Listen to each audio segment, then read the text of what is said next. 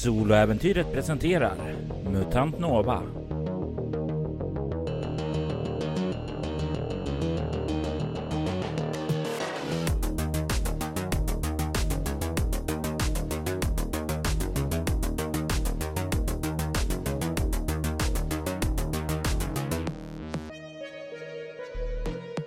Eftersnack. Till MUTANT NOVA och det är ett eftersnack som jag och Mia Gibson tänker ha efter vår första säsong med MUTANT NOVA då. Hej och välkommen Mia. Hej och tack. Du, ska vi börja och tala lite om eh, varför den här podden blev av? Varför den blev av eller varför den blev till? Den blev av för att jag sa ja och den blev till för att du hade en cool idé. ja, eh, jag fick ju en... Eh, jag går igång på visuella och jag såg ju en bild på, du, på dig som kändes väldigt eh, futuristisk. Just det. Och eh, det var ju den bilden som vi använde sedan för Nova. Mm. Jag och min partner eh, Robby, vi har lite som gemensam hobby att eh, fota. Och eh, då är det lite alternativ eh, mode, lite alternativ eh, modellande liksom. Så jag har stått modell och eh, Robby har stått bakom kameran. Mm, och då en av de här fotosessionerna som vi hade var jag i en, eh, en väldigt futuristisk latexklänning och eh, lite så här visirglasögonen, glasögon typ. Mm. Och det är en sån här väldigt eh, lila eh, neonaktigt där och det kändes väldigt fu futurism då för mig. Ja, jag har ju lila hår till exempel och det är lila, lila detaljer på klänningen och det är eh, blåa och rosa neonrör. Som, ja, det är väldigt lila ton liksom. Mm. Och jag pitchar ju den här eh, idén till dig då efter att eh, vi hade spelat igenom eh, Begravda i soloäventyret tre säsonger. Ja. Och jag kände att det var ju jättetrevligt att spela med Mia. Jag vill spela mer med Mia. Mm. Eh, så jag var glad att du tackade ja. Ja, jag blev jätteglad att eh, du vill spela mer med mig för det är jättekul att eh, spela. Var MUTANT någonting som eh, var bekant för dig sedan tidigare? Eller jag kanske ska säga som så att vad var MUTANT för dig när jag frågade dig? För MUTANT kan ju vara fria ligans år noll-grejer, Det kan vara gamla MUTANT. Det kan vara... Det var ju, jag tror att det var mycket av en enda röra av alla olika versioner som har kommit och jag hade inte koll på några utav dem egentligen. Jag hade, jo, jag hade lite koll på år 0 då eh, eftersom jag har hört det spelas i podd, ja Hindenburg också. Mm. Eh, eftersom jag har hört det spelas i podd och eh, ja men jag har väl lite sådär nördat in mig på fria ligans grejer. Så det hade jag koll på och de här gamla grejerna hade jag sett bilder på med svällande muskler och stora vapen. Så det var det det var för mig, gamla MUTANT liksom, eller ja, det som jag kallar allt, allt som är före år noll för mig är nog gamla MUTANT. Vilket är rätt lustigt för att det som vi har just spelat här är ju nya ja, MUTANT precis. för mig. Ja, Kärt barn har många namn. Det Mm. kallas ju även för Svarta lådan och MUTANT Mm. 2089, vilket är väl de två sista är väl mer logiska att använda sig nu än nya MUTANT. Men det är svårt för mig som har det i huvudet. ja. Och men det är väldigt kul att se alla nya eh, tillägg och sånt som du förvärvar. För jag hade ingen aning om att det fanns så många grejer utgivna i eh, det här gamla då som jag kallar det. Mm. Och eh, ja, det är inte konstigt att jag tyckte att det var en enda röra för det är mycket material liksom mm, som är svårt att skilja åt för en, en lekman eller ett, ett otränat öga. För någon som inte varit där Nej, när de precis. kom ut då. Nej. Eh, jag var ju i den eh, fasen att jag nyss hade börjat med de här Mm. var och började komma ut då. Eh, när jag började spela 2090. Nej, inte då. 1990. eh, och då får man ju, man lever med det då och då blir det inte bara en stor gegga innan då så att säga som flyter samman. Nej, precis. Men jag har ju den här uh, mutantversionen som uh, en av mina favoritmutant. Alltså jag dras till det snarare än mutant Skandinavien för det är mer. Ja, det är mer charmigt och mysigt tycker jag eh, i sin stämning medans eh, den här är lite mer av cyberpunk, dystopi, eh, megakorporationer som eh, ja, skor sig. Alltså det finns ett mörker där och eh, jag gissar att både ni lyssnare och Mia väl eh, medvetna om vid det här laget att jag gillar mörker. mm. eh, men eh, vi eh, satte ju oss eh, lite i rollspelets forntid då i det som kallades för Stjärnornas krig. Och det var ju innan själva rollspelet och det var ju mitt sätt att eh, gå och rota den här berättelsen i eh, själva bakgrundsskildringen då. Och det var ju någonting jag alltid hade undrat då. Vad hände där uppe? Vad startade Stjärnornas krig? Och jag ville utforska det. Och det var så jag satte dig på den här rymdstationen Mia. Mm. Det här första akten då som vi spelade igenom. Vad minns du mest ifrån den? Jag minns att eh, jag kände att jag behövde etablera min eh, rollperson, kommer jag ihåg. Eh, att jag jobb, försökte jobba med det.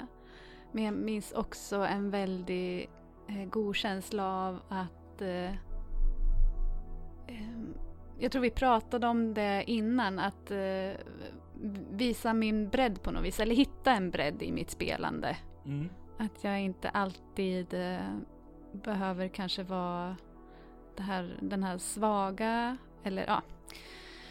Man Offer. kan ju vara svag på, ja precis, offret eller den, ja så. Och ville hitta någon som jag ville spela på hur kompetent jag verkligen var. Och jag ville utmanas i det. För att eh, jag tror att det är en känsla som många rollspelare har. Att jag som eh, spelare känner mig inte kompetent. Hur ska jag kunna spela en väldigt kompetent rollperson? Mm. Och försöka hitta en väg eh, till det och bara skådespela och låtsas att jag är kompetent. Och det var väldigt häftigt att göra det och väldigt stärkande på något vis faktiskt, om man ska gå ännu djupare. Men ja, det är häftigt och hela den här resan har jag känt det, att det är häftigt att hitta nya sätt att uh, rollspela och vara. Liksom så. Ja, och det blir ju särskilt eh, utmanande att hitta det där när tärningarna inte riktigt vill samarbeta. Nej, det är ju en grej. Eller så är det, om man, om man kör någon sorts statistik på det här så kanske det inte är så eh, övervägande eh, misslyckade slag som det känns. Men i början kändes det ju som det var väldigt mycket misslyckade slag. Och jag har eh, börjat vänja mig vid att ibland misslyckas man. jag vet inte om det bara är liksom det här, den här typen av system. Men ja, nej, det var en grej. Jag har gullat med tärningarna. De, eh, vi blev kompisar. Sen eh, hände det någonting och vi blev inte kompisar. Äh, det går ju upp och ner och det vet ju alla som spelar rollspel. Att det, ibland är det bara skit.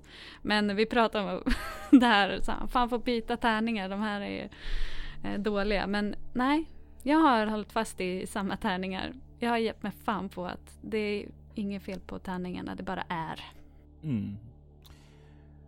Och den här första då eh, akten där vi etablerade konceptet eh, var ju att du var på den här rymdstationen Astrocore Space Station för att stjäla ett föremål. Vad som visar sig vara en artefakt senare. Och här är ju innan det eh, finns saker som mutanter, psimutanter och allting så som eh, senare finns i eh, MUTANT eh, 2089s vardag då så att säga. Så jag ville på något sätt rota eh, själva de här händelserna tillbaka till Astrocore Space Station och det var ju den artefakten som du var utsatt för. Eh, utsatt? Nej, ja, du blev ju utsatt för den också, men jag menade utsänd också. Eh, tills dess att du kom till eh, kapitlets klimax där du stal den samtidigt som eh, rymdstationen slets sönder och eh, eller i alla fall dess hamn slets sönder där. Mm. Som vi fick veta lite senare då. Och det initierade hela alltet och fick dig att falla till jorden. Och sedan så vaknade du begravd. Vilket eh, för er som lyssnade på Mias tidigare äventyr borde vara en ganska stor throwback. Ja, litet påskägg. Men nu börjar jag bli trött på att bli begravd hela tiden. Gräva mig upp i jorden. Varje gång Robert, varje gång. en gång per kampanj. ja, precis, minst. Men du vaknar ju upp i en helt annan värld då än den här high-tech eh, rymdstationen då. Vad har du för minnen av de här händelserna av eh, den eh, violetta djungeln av kärnkraftverket, av eh, mutanterna som fanns där ute. Det som jag valde att kalla för zonen. Mm, det är igen lite så här meta tänk så. Eh, mycket att jag Eh, så här, förstår min rollperson att det här är jorden, förstår min rollperson att det här är framtiden. Nej, det gör de kanske inte. Men eh, ja, eh, hur spelar jag på det liksom? Men eh, till, i slutändan så handlar det ju bara om att eh, överleva där jag är. Det var väl det det handlade om. Och sen eh, Ja, och den här frustrationen på kärnkraftverket över den här eh, kontorsnissen liksom och roboten som inte fattade att alla var döda och, eh, och eh, om det var saker som jag inte fattade eller som jag borde fatta. Och, ja, det var en enda röra. Men jag kommer också ihåg, eh, som jag eh, inte kommer glömma i första taget, att jag gjorde en väldigt cool move med den här ehm, eh, lite receptionsroboten där med stolen. Mm. Det kommer jag ihåg som att jag tyckte var jävligt häftigt att jag fick till det liksom. Och det, jag fick mer smak för våld. Nej men coolt, coolt videovåld. uh, ja, det är jättetokigt att man känner sig så cool när man gör våldsamma saker men mm, det, men det kommer jag ihåg med värme. Eh, men jag, jag, känner ju det är ju någonting man eh, kollar på film till exempel, alltså när det sker eh, häftiga actionscener och sådant där så är det ju någonting som går igång hos en. Alltså om vi ser till exempel på actionfilmserien John Wick, alltså den lever ju på sin snygga action. Det är ju i stort sett bara det så att det är väl inte konstigt att man går igång på lite häftiga moves i rollspel också. Nej, precis. Och vi, pratar, vi har pratat lite utanför mikrofonen. Till skillnad från nu när vi sitter i mikrofonen och pratar. Eh, nej men eh, att eh, det här att hämta inspiration från fiktionen, att det är det vi har att eh, röra oss med. Eh, och eh, det är ju det vi vill återskapa oftast när vi spelar rollspel. Mm. Så ja, why not? bara ta, bara stjäla av det vi känner till. För det pratar vi också om, jag har ju ingen erfarenhet av sånt här våld så var ska, var ska jag hämta eh, inspiration ifrån liksom. Mm. Nej men och jag tycker också att det är det viktigaste att fånga det filmiska i våldet också istället för att eh, kanske följa reglerna strikt alla gånger. För eh, det ska kännas för lyssnaren att det inte blir sekt så att säga. Utan det ska kännas som någonting häftigt. Ja, jo men och det är ju också sådär, äh, vi gillar ju olika men äh, stridsscener är ju inte någonting som jag har tyckt har varit äh, superroligt tidigare. Äh, mm, nej, inte men, äh, nej, men, men nu tycker jag att det är ganska roligt faktiskt. Tack Robert. Varsågod. Det, men det är skojigt att det är det som eh, fastnade mest. ja, våldet. Eh, när jag tänker tillbaka på det här så var det eh, väl eh, kanske mest det som eh, jag minns är det som ingen fick uppleva eller höra. eh, för när du vaknade upp, du var ju några varelser och sådant där som rörde sig någon form av mutanter som var ganska grovt muterade. Och jag hade så här planerat ett stort svampsamhälle med eh, någon form av kollektivt medvetande som du skulle eh, hamna i. Och, bara, och så går du åt andra hållet och bara försvinner bort från det. Jag bara okej. Okay, eh, Hädanefter ska jag inte planera så mycket i förväg för det här. Vänta, vänta. Har du inte lärt dig där eller? ja, men samtidigt så är det ju också. Jag gillar att planera där och jag har hellre någonting och så. Ja, något måste man väl ha. Mm. Men där vår första upplevelse tillsammans var begravd så var ju det väldigt så här. Det var ju som en väldigt filmisk upplevelse eftersom det var rätt styrd och sådant där också. Visst, i andra säsongen av det så gjorde du val som ändrade riktningen på det hela, men mm. i stort sett så är det ändå ja, spår som leder till olika ställen. Mm. Men en sak som jag kände var väldigt viktigt när vi börjar med det här att du ska ha frihet nu när du har kommit till jorden och inte sitter på rymdstationen då att eh, du ska få röra dig var du vill. Jag öppnar upp olika vägar som du får välja och sen så utforskar vi dem efter vad du tycker är intressant. Ja, och då, då kan man ju förvänta sig att Mia tar den vägen om hon inte har något planerat för Mia i fem år. Nej, men, eh, eh, vad jag tänkte på, jo en sak som jag kom på i efterhand, eller som vi kom fram till i efterhand mm. när jag kom till det här kärnkraftverket var att jag missuppfattade en grej med den här skylten utanför. Att det stod någonting, eller men jag uppfattade det som en skylt som inte gick att läsa på något vis. Jag kommer mm. inte ihåg vad. Eh, ja, på något sätt så uppfattade jag det som att det inte gick att läsa i alla fall. Mm. Eh, och hade jag, hade jag läst på det så hade jag kanske inte gått in där.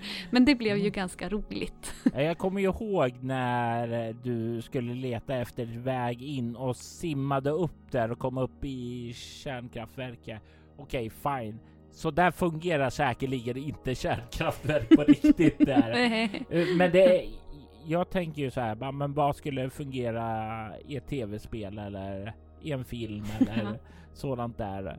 Och bara något sätt där och jag, jag tycker ändå det blev en rätt fin serie att du simmade upp där och då började kolla det runt och sen bara inser jag bara jaha. Fuck. jag är. jaha, var det det skylten sa? Ja, eh, ja, nej men som sagt det blev ju intressant också. Och så fick jag min coola stolscen där. mm. Och eh, det slutade ju också med att eh, du lyckades ta ur dig ur den violetta djungeln och eh, blev eh, nedmalad av en av eh, Mutants eh, grundregels monster, nämligen Ultratigern. Ja, lilla kissen. Och jag har en blooper här eh, på dig som eh, säger att det gör, gör ont i ditt kattälskarhjärta. ja, det gör det. Trots att det är en jättestor tiger som vill döda mig. Det här gör ont i kattälskarhjärtat men jag kommer vilja försöka skjuta den stora katten. Varför gör du så Robert? Vad var det där du sa om att du har varit så snäll? riktigt elak. eh, ja, nej men... Eh, mm. Eh, men den fick ju... Den fick ju rätt till slut. Eller nej, den fick den ju faktiskt inte. Den dog ju men... ja, ja. Det blev väl rätt till slut? ja. Mm. Nåja. Eh, men vi introducerade ju där också i zonen att eh, det fanns mutanter också. Mm. Och de berättade ju om eh, någon berättelse, en skapelsemytologi om man så vill, om eh, något, eh, en stjärna som föll från himlen. En eh, Nova-stjärna. eh, där. Vad var din... Eh, vad var dina tankar om mutanterna sådär? Kanske att de verkade lite lågintelligenta. så det hade jag nog inte föreställt mig. Men sen jag fick också mycket flashbacks. Jag kom på nu att jag tror att jag har spelat eh, en kortis av, vad heter det nu då? Uh, undergångens arvtagare faktiskt, någon mm. gång i tonåren. Ja. Och uh, och då spelar vi i någon öken, antar jag antar att hela världen kanske var öken där, jag vet inte. Men, eh, men jag fick lite flashbacks till det liksom. Mm. Men ja, nej, men just det här att det var verkligen eh, eh stamsamhälle i princip. Eh, det var den första bilden jag fick av det, liksom något tältläger med stamfolk som var mutanter det var, det var intressant liksom. Det är inte den bilden jag haft innan. Men jag har, jag har inte vetat vad jag ska eh, plocka av heller så.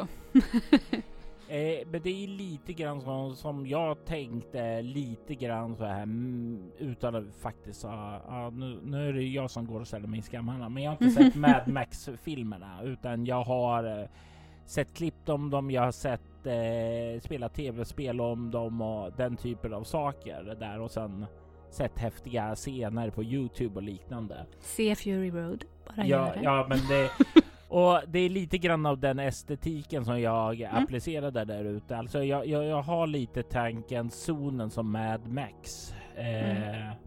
Och sedan så lämnade vi bakom det för att komma in i megastäderna som är lite mer cyberpunk och dystopi. Mm. Eh, så det har vi ju växlat genre här ett par gånger. Och vi fick ju faktiskt med en liten eh, detektivgåta på vägen in också. Ja, det var kul. Trots att jag i slutändan eh, eh fattade helt fel. Så det kan vi väl säga nu då att eh, jag eh, trodde att det här barnet i garderoben, att den här modern hade tagit hand om ett dött barn och var helt psykiskt sjuk. Inte att barnet hade dött när mamman var i förvar. Eh, så det var därför Nova kanske verkade lite kall. Eh, inte jättekall kanske, men eh, ja, så det kan vi väl säga nu, men det blev en bra historia ändå. Jag tyckte det var jättekul att, att pussla ihop eh, berättelserna liksom. Ja, jag tycker det är rätt intressant där för eh, när vi satt och spelade så var jag helt på det klara med att du förstod allting och ja. gjorde valet utifrån att du hade förstått det ja. som jag tänkte. Ja.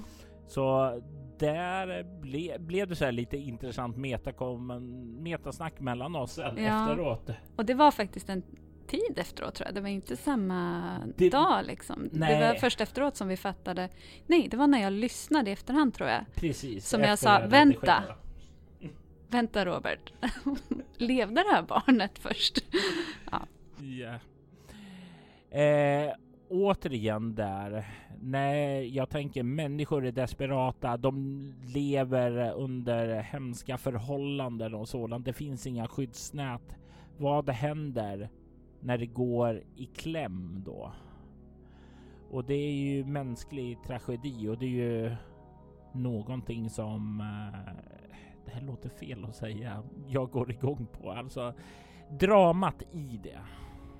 Eh, för jag tror också att eh, under sådana här omständigheter är det viktigt att belysa lite sådant också, inte bara raj-raj hela tiden där.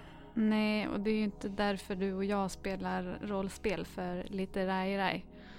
Eh, och lite pang-pang. Utan eh, hade, jag inte, hade jag inte vetat att du var ute efter någonting annat än de här svällande musklerna och eh, de stora pang-pangarna så hade jag nog inte liksom tackat ja till att spela det här. Mm. Eh, för det pratade vi om innan också, att göra vår egen grej av det. Att det inte skulle vara det här eh, murder hobo-grejen som man gjorde i tonåren. Mm. Och sedan så kom vi till Ypsilon 5. Cyberpunkstaden där vi fick eh, gå på anställningsintervju och... Eh... Riveting stuff! och det du säljer mot är ju inriktat till olika företag och sådant. Du säljer din livkons eh, varor. Mm. Välkommen till eh, rollspelspodden Let's get a jobb. Arbetsmarknad. ja, eh, det här ska nog bli spännande, ska ni se kära lyssnare. Vänta till avsnitt två där vi kommer till arbetsmarknadsförsäkringen. ja, precis. Oh, en riktig rysare. Mm. Ja, men eh, då skrev, skrev jag väl under och eh, Mm, bockar och bugar. Och Men vi introducerar ju också någonting annat där. Så jag ställer dig frågan. Vem fan är det Why? ja, vem fan är Why? Eh, en dålig kopia. eh, som eh, man faktiskt kan eh, ha lite empati för tydligen i slutändan. Mm. Det var intressant verkligen. Eh, vilken resa med, det var med Vai liksom. Från att ha gått till, eh, okej okay, den här tjejen måste, måste dö, typ, i princip. Eh, eller live the fuck. Eh, Get the fuck out of my Precis, ja. Eh, men eh, ja, till att eh, vara någon som faktiskt trycker på ens eh, känsloknappar. Och eh, det var ju där också vi introducerar översittaren som kommer att spela en stor roll genom kampanjen då. Eh, eftersom han skapade sju stycken eh, droider, droider som eh, var baserade på dig. Ja, vilken sjuk jävel. Var det din första reaktion när du ja. insåg det? What the fuck, varför ska man väl göra det? Men han har väl sina anledningar. Men jag vill bara för lyssnarna tisa, jag tänker att vi lägger upp en bild på det här också. Det sa jag till dig förut. Mm. Att eh, jag har ju antecknat hela tiden och jag har skrivit lite om olika eh, personer jag mött. Jag har skrivit lite, några punkter om VAI. Där är det en, två, tre, fyra, fem, sex punkter. Många meningar. Eh, Phoenix har jag skrivit eh, lika många punkter och lite meningar. Eh, översittaren, punkt 1. Hacker. Sen är det inget mer. det är vad jag vet om översittaren. Typ. Förutom att eh, han har gjort de här eh, kopiorna då. Mm. Så, mm. Det är väl så det ska vara. Vi har mycket tid på oss att ta reda på vem han är. Hen, den. Eller det. Mm. Eh, vad minns du bäst ifrån eh, Ypsilon 5-delen? Är det Y och droiderna eller är det någonting annat? Men jag tyckte det var häftigt den här eh, drömmen som eh, jag hade och eh, de flackande lamporna och eh, det och jag har tänkt lite på vad det kan betyda, var det bara en dröm och bla bla bla. Och sen regn där. Den Mm. här, det här avslöjandet, det här stora avslöjandet som eh, vad jag bär på egentligen. Det var häftigt. Och eh, det ska bli kul att fortsätta se vad det innebär. Ja, för det kommer ju en del av det här att handla om då så att säga. För det är en av de tunga metaplottsgrejerna så att säga. Mm. Och jag, man vill ju gärna, tror vi pratar om det här att vara the chosen one och lite sådär, lite ofrivilligt och kanske lite av misstag också. Eh, men eh, ja, eh, och vad den bär på för kraft och vad det kan göra med mig. Och fördelen när man spelar så här solo är ju att man verkligen kan gå all in på det och fokusera på det. Det är jobbigare om man är en grupp där och ska balansera Mm, mellan då. precis, det är svårt om en är the chosen one och det är svårt om alla är the chosen one. Det blir svårt vilket fall som helst. Så, mm. Men eh, med den insikten så var det ju det slut som vi fick eh, för Nova och det är ju där vi lämnar henne i säsong 1. Men vi gör ju en liten tillbakahopp för att knyta ihop säsong 1. Nämligen eh, rymdvrak eh, där du då spelar Phoenix som är en av de här Nova-droiderna som arbetar för eh, översittaren. Ja, det var kul. det var jättekul att eh, spela med andra. Eh, för en gångs skull höll jag på att säga, det har jag gjort såklart, men, men med Robert och på Gothcon och med Kristoffer som jag spelade med förut och Amanda som jag ju har velat spela med väldigt länge. Mm. Och det var ju det i poddrummet på årets Gotcon som vi hade den här möjligheten att göra det. Och det blev en eh, väldigt intressant berättelse. Vad har du för eh, minnen därifrån, Mia? Ehm, så att jag inte visste att jag var så bra på att eh, ljuga och eh, spela oskyldig. Eh, för att eh, ja, det var ju ingen som misstänkte någonting. Det var jättekul och eh, jag hade jag, satt, jag vet, jag har klippt bort väldigt mycket av alla gånger jag sa förlåt till Amanda. det är det jag kommer ihåg. Förlåt, åh nej, jag, måste, jag kan inte sitta och säga förlåt hela tiden, måste vi köra? Och vi skrattade väldigt mycket och eh, var väldigt chockade allihopa, tror jag, eller båda två. Eh, mm, det var jag njöt roligt. mest när jag såg eh, det.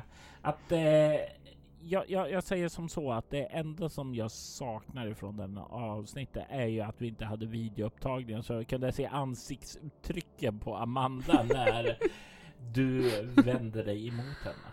Ja, eh, precis. Och efteråt är jag så här, eh, ska det vara så här kul att eh, förråda sina, sina medspelare?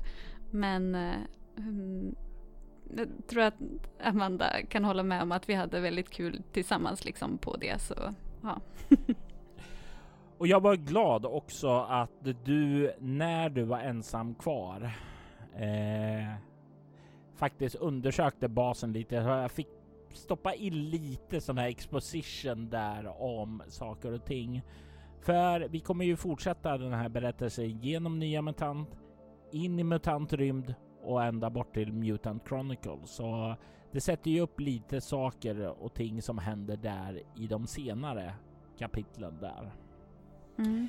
Eh, däremot så var det en sak du, ja, fuckade upp väldigt för mig här i den delen och det var faktiskt, eller to be fair, det var Amanda som fuckade upp för sig själv där när hon fumlar när hon ska dra med skeppet. Ja, just det. För jag tänkte, ja men då har vi en jättefin scen här att hon drar, du blir kvar och eh, sedan så är Amanda den andra psimutanten där. Men nu blev det ju inte riktigt så för eh, hon fumlade där och sedan så hittade du henne. Eh, ja. Eh, ja, det var, jag misstänker att du menar den här scenen där jag inser att stegen fortfarande är nere liksom. Eh, Ja, och att du hinner ikapp och slår ihjäl ja, ja, ja, ja, precis. Hela den, eh, hela den eh, resan, ja, precis. Mm. För det var ju också en sån här situation bara okej, okay, nu börjar vi nå slutet. Ja, men det, det, det vore rätt coolt om Amanda drog och du blev kvar där. Eh, men det blev ändå rätt coolt där att få in dig på vägen hem sjungandes blinka lilla stjärna. Ja, ja det var, det var häftigt. Men jag tänkte att jag har ju faktiskt ett uppdrag här och det är ju döda alla i princip. Så jag kommer göra mitt yttersta för att göra det. Så jag gjorde det. Men det är ju då fyra. Nu ska vi se, en, två, tre, fyra. Fyra olika kapitel som är rätt olika känslor och jag hoppas att ni lyssnare har haft eh, roligt att lyssna på de här. Mm, det hoppas jag också. Lika roligt som vi har haft att, att spela. Vi har ju börjat spela in lite av säsong två. Är det någonting som du känner du vill tisa därifrån? Förutom mer våld. Förutom, det var min grej.